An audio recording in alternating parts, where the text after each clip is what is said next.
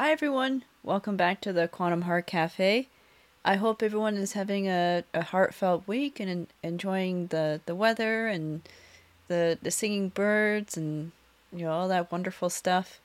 And, uh, you know, thanks for stopping by the cafe where I spend time uh, reviewing and talking about books I'm reading and relating the material in the books to sort of current events and what I'm witnessing Uh, unfolding on planet Earth with some of the, you know, oddball stuff, as well as some of the, you know, concerning, but also some of the positive stuff as well, because, you know, I I do hope that there's a bit of both. And um, my interests in books range ranges from like spirituality to politics, um, not both both fiction fiction and nonfiction.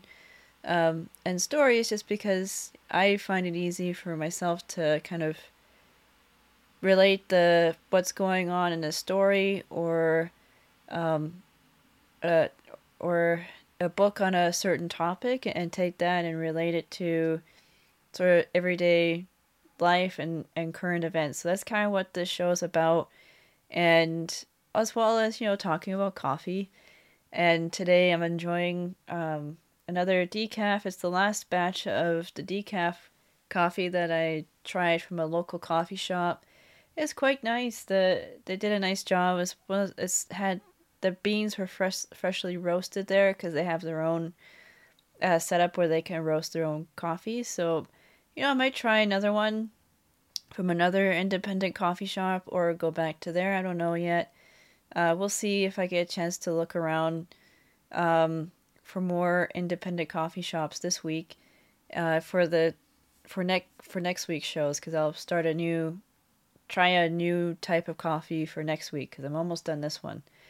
Um, and then of course I I like this show to, you know, talk about uh, gratitude, you know, maybe eventually include some meditations and poetry and prayer, because um, you know, it's a spiritual show, but it's also Uh, about current events and just enjoying enjoying life, um, you know, because no matter what happens in the external world, I think that it's important to try and find joy and happiness and remember what it means to be a human being, the being in human being, like what the late John Trudell talked about.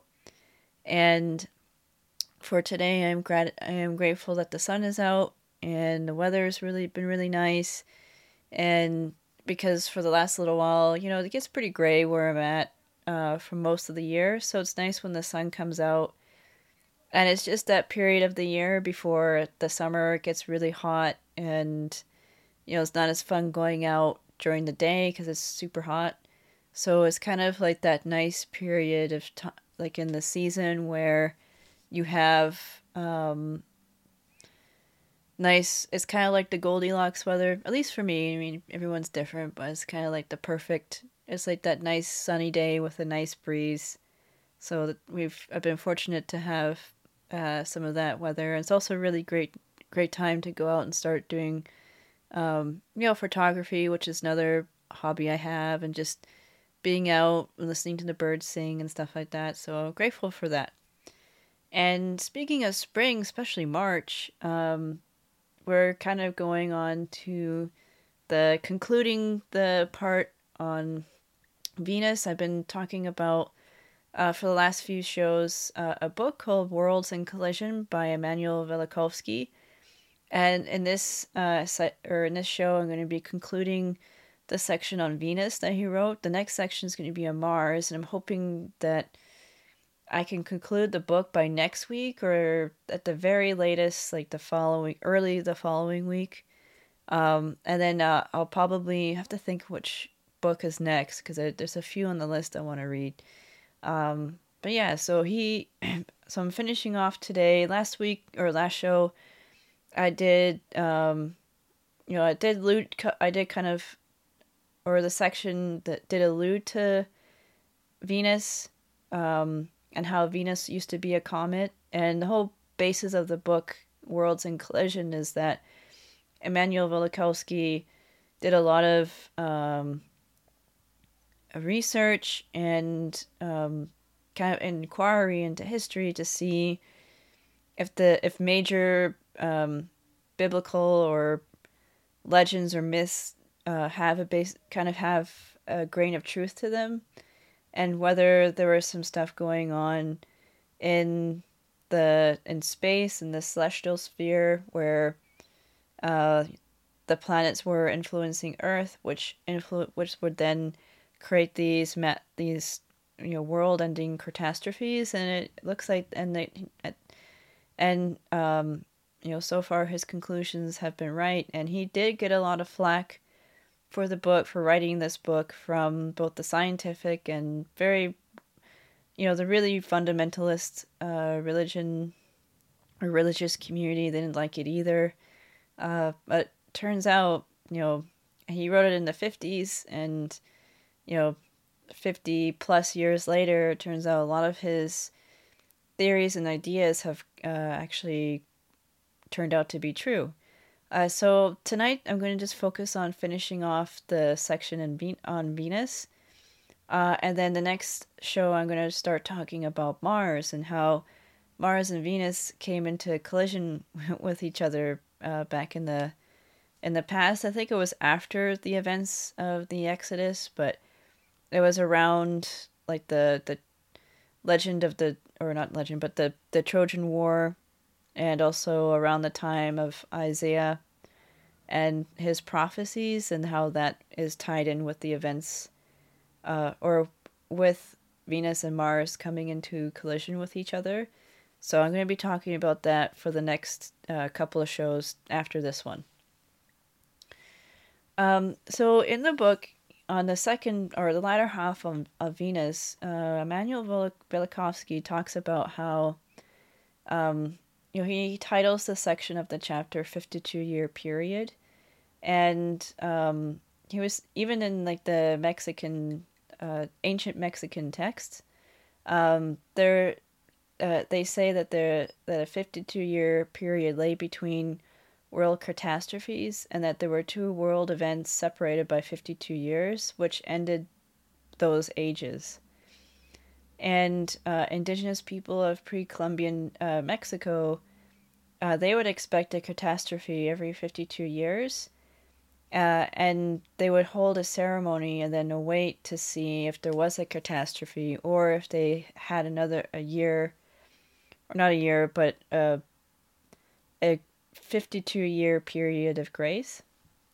So they would they would end up watching for the planet Venus, although at that time it was a comet.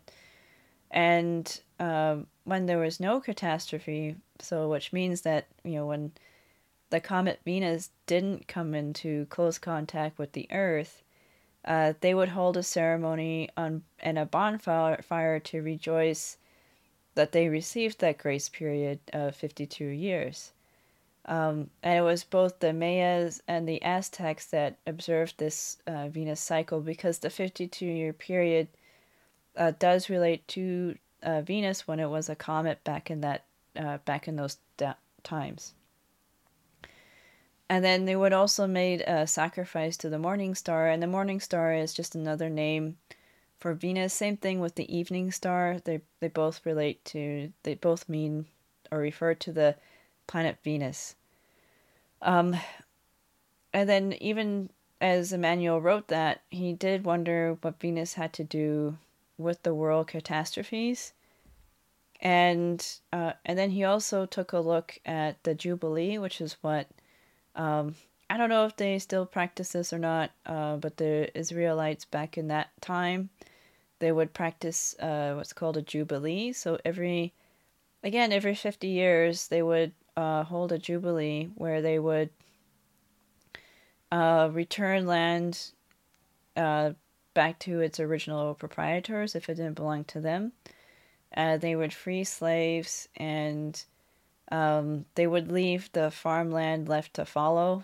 I don't know what that fallow means. Maybe it just means to... Um, it, it sounds like the land was left to repair itself or left alone for a little while so it could rejuvenate. Um, and then horns would be blown on the Jubilee to mark the day, mark it as a day of atonement. Um, And then people have, and then Immanuel Velikovsky wondered, um, or have he said that people have wondered why the Jubilee is every fifty years. And uh, Immanuel then wonders if there's a relationship between the cycle, between that cycle of fifty years and the world catastrophes that took place at the time of Exodus, because fifty years after the time of Exodus, the uh, catastrophe that was talked about in the book of Joshua and, and Jesser, uh, that took place. And it also involved Venus coming too close to Earth and causing a um, a disturbance which created caused earthquakes. And, uh, and it caused the sun to stand still. Although, from what I understand, the events in the book of Joshua weren't nearly as catastrophic as the events in the book of, or during the event, or the, the Exodus. Like that, the Exodus was, I think, at least just from my reading, it sounded like it was much worse. Um, so both the Mayans, the Aztecs, and the Israelites observed a fifty to fifty-two year period where they would, um, you know, have ceremonies and, and atonements in order to appease uh, the planet Venus. And they would also have sacrifices to uh, the morning star, which I thought was interesting. Um, and then he carries on in that section to talk about the birth of Venus. Um, so I remember in like the first, I think it was the second part where I thought that, you know, maybe I was wrong that Venus and the comet Typhoon were one and the same. Um, but it turns out I was right to think that the comet that caused the events of the Exodus was Venus, but at the time it was called uh, Typhoon. Um, and so he was, Immanuel was saying that Venus started transforming from being a comet to a planet during the events, um, you know, throughout the events of both the Exodus and the Book of Joshua. And then I would also include the time when it came into contact with Mars, because I think that's also, it's not in this section yet, but I've already started reading the section on Mars, and it kind of alludes to Venus and Mars colliding. And then after that collision, Venus was then on its like current uh, orbit, which is more of a circular and stable orbit. Like it's not coming into uh, close contact with the planets anymore.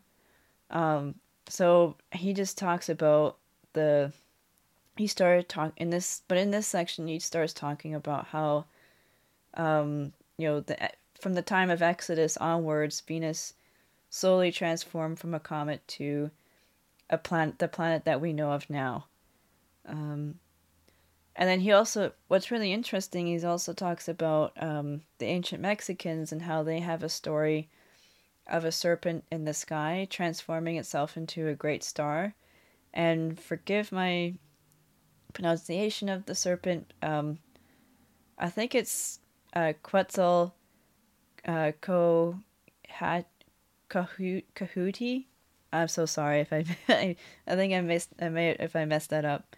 Um, and, and that's the name, that was the Mexican name for Venus. So they, there are other stories, um, that Immanuel talks about where the serpent imagery is used for Venus, where, you know, when Venus was a comet at that, at that time during the Exodus, other, um, cultures and other traditions around the world also kind of remarked how the comet looked like it was a serpent. And then after a period of time, that serpent ended up transforming into a brilliant star. And then even the Chinese talk about how a brilliant, brilliant star appeared in the days of Emperor Yao. And Emperor Yao's reign also took part during the time of the Exodus.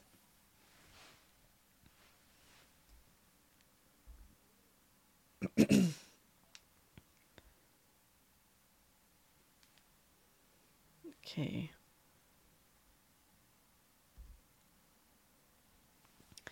And then he also talks about um, the a four planet system transforming into a five planet system.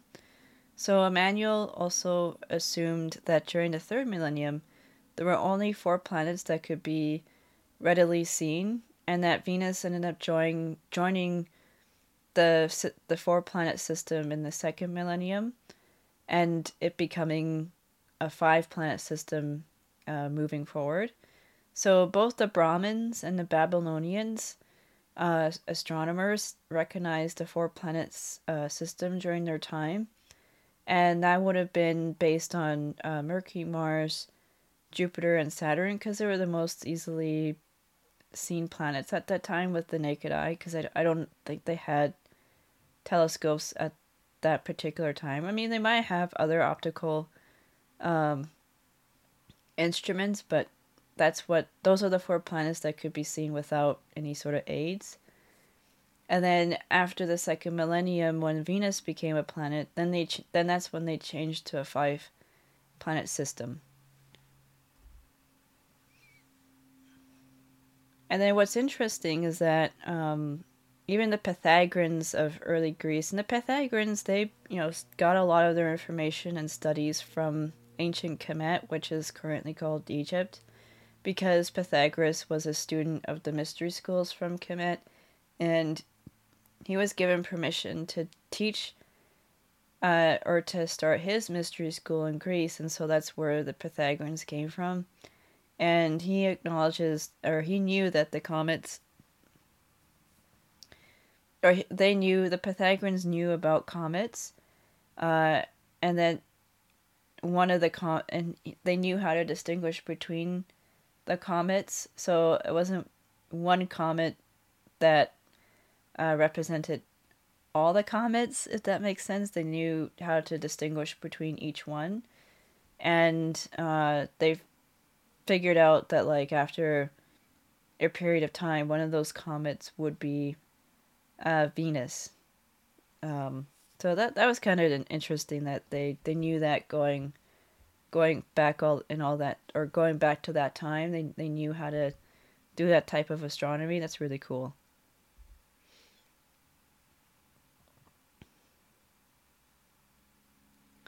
Uh, and then just and then Immanuel also continues just to offer more uh, information about the comet Venus um, throughout this section. So he talked about how uh, the Mexicans used to refer to the comet Venus as the star that smoked, and then the Vedas, the star, also referred to Venus as the star um, that looks like fire with smoke.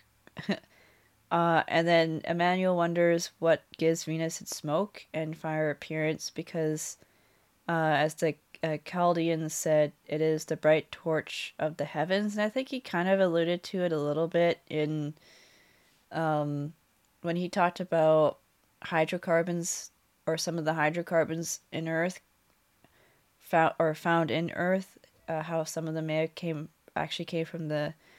Um, came from space, from a, a comet's tail.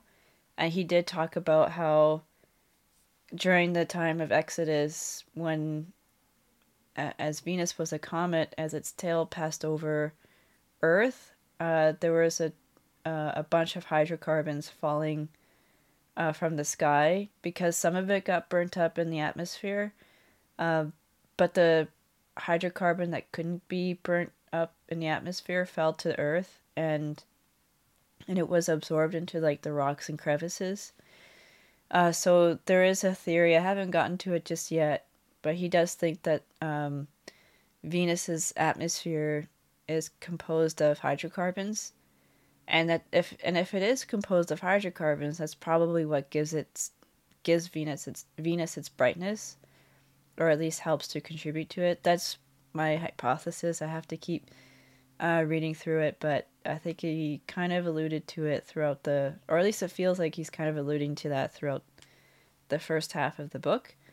Um, and then what's also really interesting is that um, some traditions also observed how Venus looks like it, ha- it might have hair. Um, and the word comet is derived from the Greek word for hair, which is koma or coma.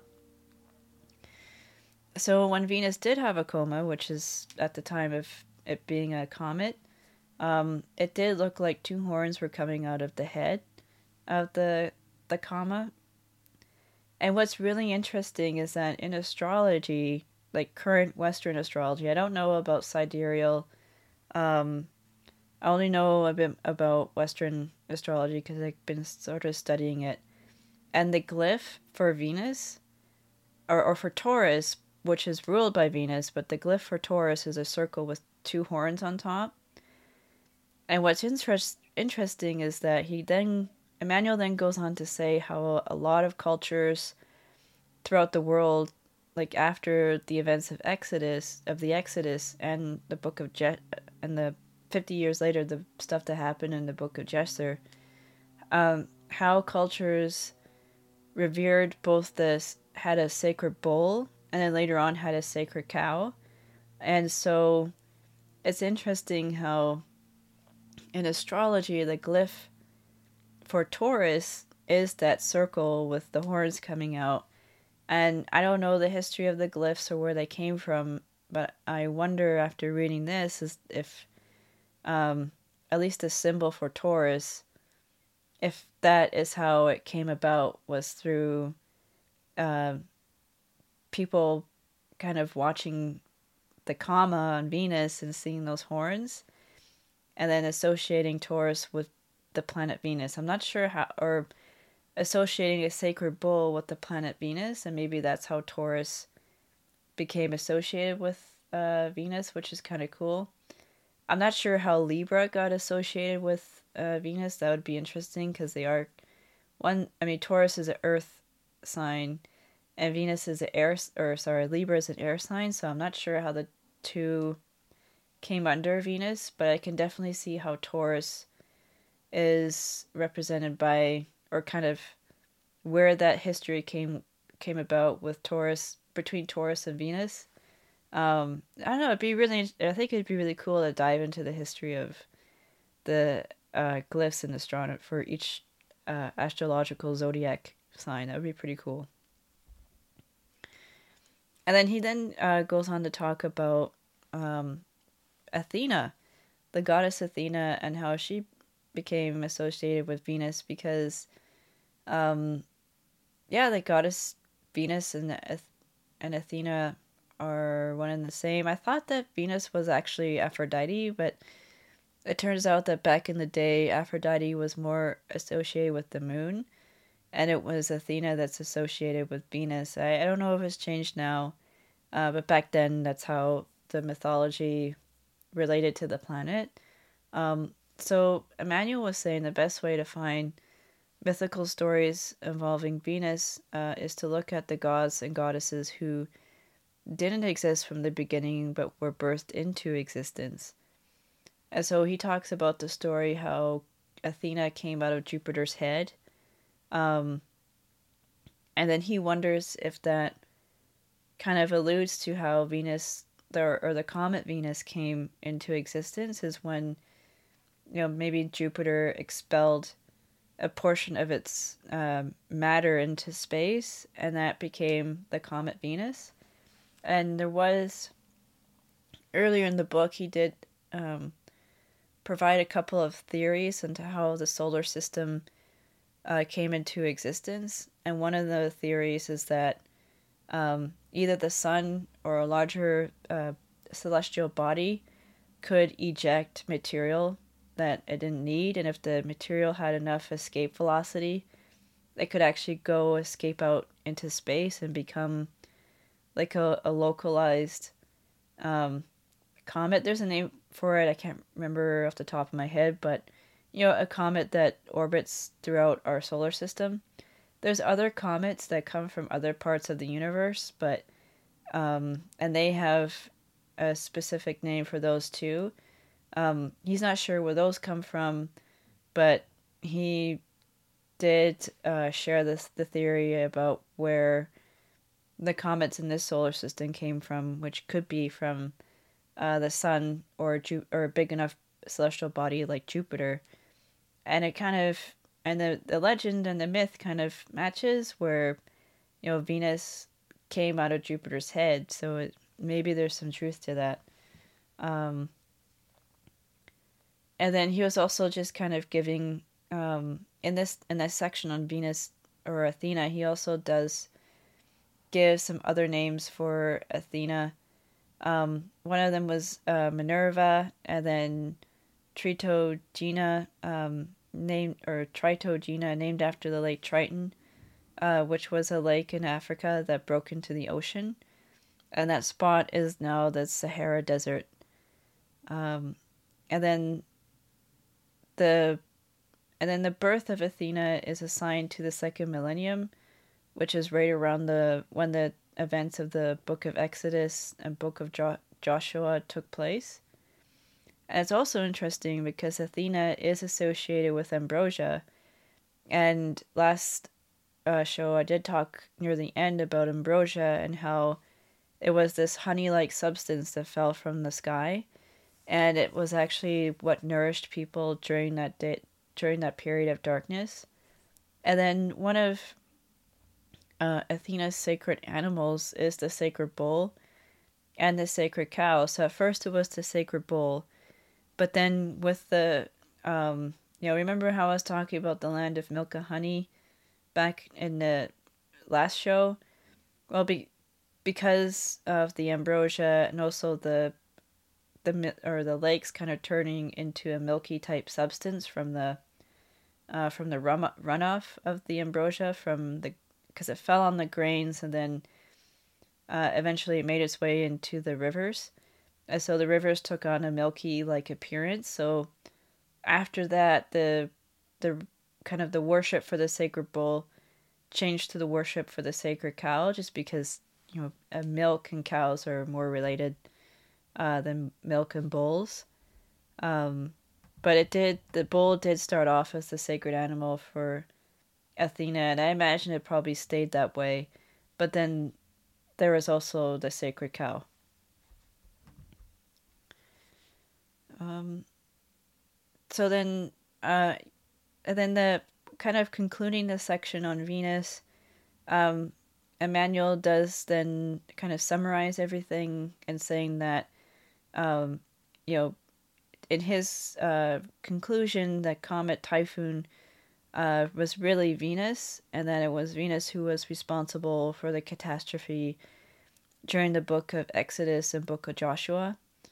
Um, he did wonder how Jupiter fits all in, or fits all into this, and because, you know, Jupiter is part of that mythology, at least on the Greek side, with the battle between him and Typhoon, and then they were also saying that Jupiter, back in the day, did cause problems for other planets, um, and oftentimes Jupiter and the comet Venus were mistaken for each other, because they were both so bright, and when they were close to close to each other, they would often be um, mislabeled as one or the other. And and at that time, you know, if, if Venus did spring out of Jupiter's, out of the planet Jupiter, it would look like Jupiter was responsible for, or was involved in some of the stuff going on with the Exodus. So maybe that's how he got associated with the mythology, especially on the Greek side. Sorry, I shouldn't say the Exodus. I should say the Greek myth myth of Zeus fighting Typhoon, because Zeus wasn't really mentioned in the Book of Exodus because it's two separate cultures. But um, that's just how he... That's kind of his theory as to how, how, where Zeus kind of fits into that Greek myth, uh, and and that Typhoon was actually Venus. Um... And then what's kind of interesting is that the As- Assyrians and the Babylonians named, um, the name Ishtar was at first associated with Jupiter. And then after um, the events of the Exodus, Ishtar then became associated with Venus. So, I mean, there is an association with them. I mean, Venus is the daughter of Jupiter, so it's just interesting how, like, the legends and the myths kind of also reflect what happened in the in the astronomy um, between v- Venus and Jupiter. Uh, And then he just kind of concludes to, continues to conclude the section on Venus by just talking about how there are, uh, are, I don't know if there still are, well, maybe there are, but there, at that time, there are a lot of festivals devoted to Venus, and they are often held in the spring, like around now. Um, and in Babylonia, Venus was worshipped as part of a trinity, which was Venus, Moon, and Sun, and it was their holy trinity in the fourteenth, cent- fourteenth uh, century before the present era. And then on Cyprus, the goddess uh, Kypris, Kypris Queen, I hope I said that right, was the one who people tried to appease with such gifts, um, such as pouring yellow honey on the ground. And that yellow honey makes me think of the ambrosia.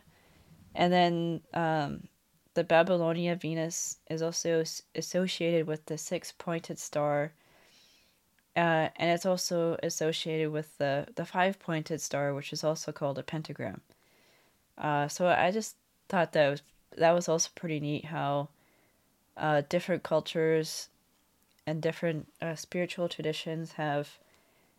Uh, I don't know if they continue to show Venus the same reverence in mo- modern times, but in history, especially after all those world c- catastrophes, people really revered the planet Venus all over the world, and they had their own myths and legends that referred to this planet and referred to the world catastrophes that uh, Venus was responsible for.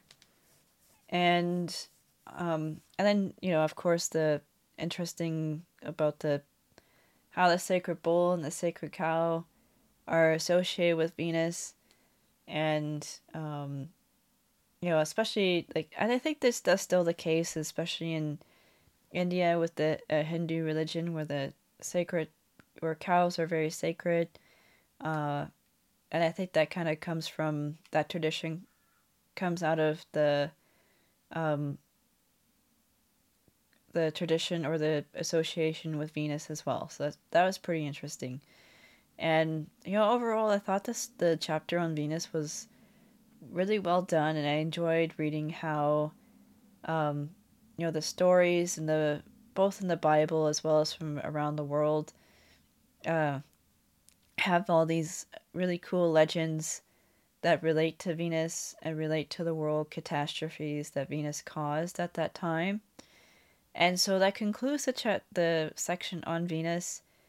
And then for next week, I am going to be you know diving into Mars and how Mars and Venus came into a conflict. And what's really interesting is that uh, Immanuel Velikovsky uses Homer's uh, Iliad and Odyssey to um uh, to draw evidence for this the collision, and also to how Mars really didn't become a feared god until around the eighth uh, century, which is when uh the whole thing with Mars and Venus went down. Like, that's kind of the time frame he thinks that it happened. And so it's really interesting how all these myths and legends, like, correspond to these uh, celestial events. So I wonder what else, what other celestial events happened throughout history that these myths and legends are also associated with. Um, so anyway, I hope you all enjoyed the show. And thank you all for stopping by the cafe. I hope everyone enjoys the rest of the week and has a heartfelt week and weekend. We'll talk to you next week. Take care, everyone. Bye-bye.